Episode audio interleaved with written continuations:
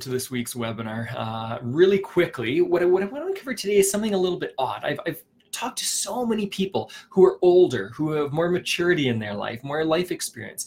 And when I talk to them, ask them questions, I find that they've, they've just got so much wisdom on, on how to learn. They know themselves better. Uh, when I talk to a lot of younger people, and th- these are broad sweeps of the brush, okay, broad strokes. But um, with younger people, often I, I, hear really a lot of enthusiasm and and not a lot of life experience. And both have advantages and disadvantages, being older, being younger. What I want to emphasize today is how much of an advantage it is to have some life experience. So many people I'm talking to say, "Oh, I wish I could do what you were doing." When if I would have been, so I just turned 41 this past week. If, if I if I was 41 again, I could get so much done with the knowledge that I have right now. Um, these are these are 50 year olds and 60 year olds and 65 year olds, people who are doing crazy good things in business, uh, and they're they're they're trying to encourage me on some level. I believe. I read an article, and forgive me, this is a sports analogy, but I read an article about some athletes that that were longer in their careers. When most people are getting out of the game, they were actually doing really well still.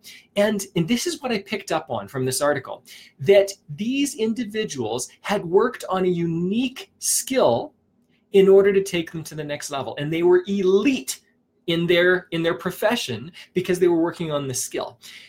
Here's what I'm going to challenge you with today. Age and believing that you're a little bit too old to learn something is a complete misnomer. It's, it's simply a belief.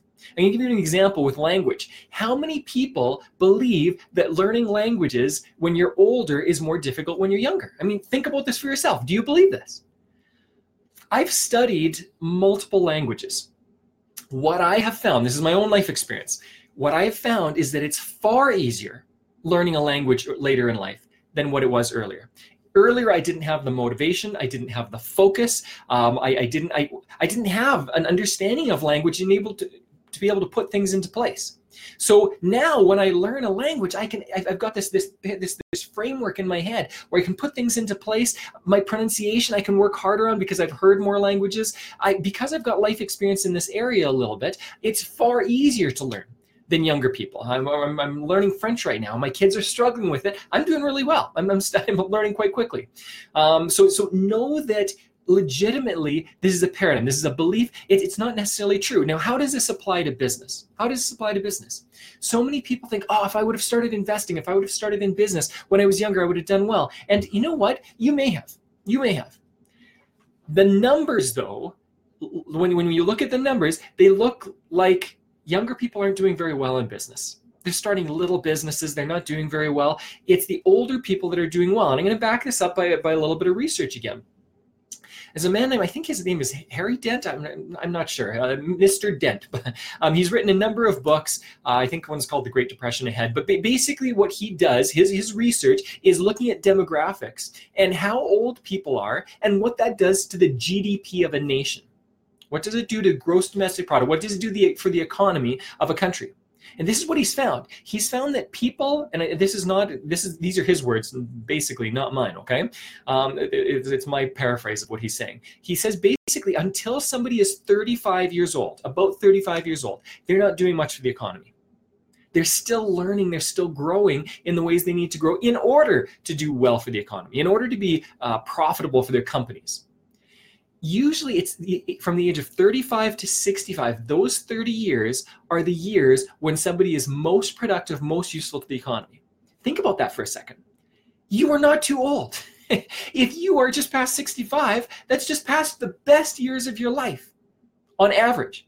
Now if you're an entrepreneur you extend that. Entrepreneurs eh, typically extend that by i don't know exactly by how much but five ten years easy entrepreneurs are still super useful. I was uh, listening to a man named Bob Proctor, and uh, this is when he was about 85 years old, and he was jumping up and down stages. He was excited. Why? Because he he had purpose in his life.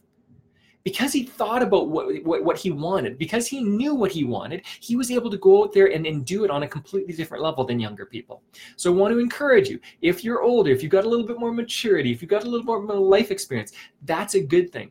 Here's what I want to encourage you to do.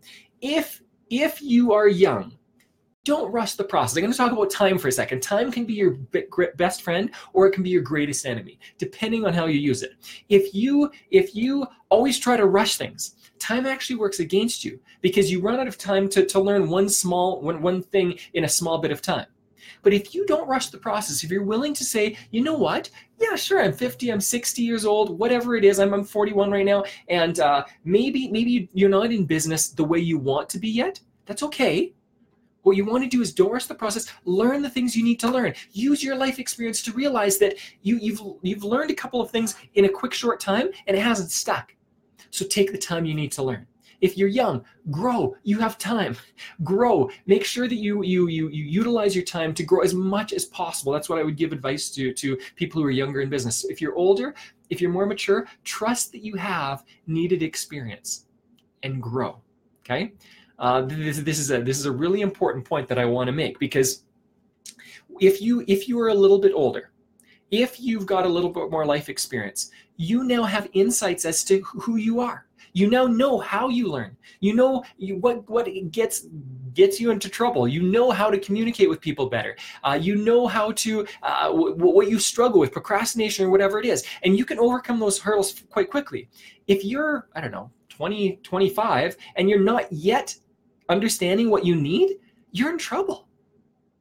So again, the, if you've got a little bit of life uh, experience, you've got a little bit of maturity, that's a helpful thing, not a not not something that's going to come back against you. Okay, here's some keys to success and some action steps for you. Okay, the keys are to do the right things for the right amount of time. That, that's it for business. Do the right things for the right amount of time. Don't rush the process, and you don't have to wait forever for it. Do the right things for the right amount of time. There is no such thing as an overnight success that lasts. So, what I encourage you to do is take the time to learn what you need to learn to grow in the ways you need to grow. Now, I promise some action steps today uh, of, what you can focus on. This is what I would do. If, if this were me and I said, you know what, I've really got to grow my business, I'm struggling a little bit, I need to grow a little bit, what I would look at is I'd look at a few different areas of my business. I'd look at marketing, I'd look at sales, I'd look at product development, and I'd look at how I'm taking care of people those those th- those four things okay some people call it research and development the third thing i'd look at those four areas and say what is the one area that i need to grow most and i'm going to give you a hint if you don't know which of those areas you need to grow most i would focus on the first one marketing most people believe that marketing is social media. Marketing is not social media. Social media is one, one tiny little realm of, of marketing. Marketing is becoming more visible to more people and having those people trust you for your product giving value over and over and over again. That's what marketing is. It's a long process, it's not a short process, it's not get rich quick.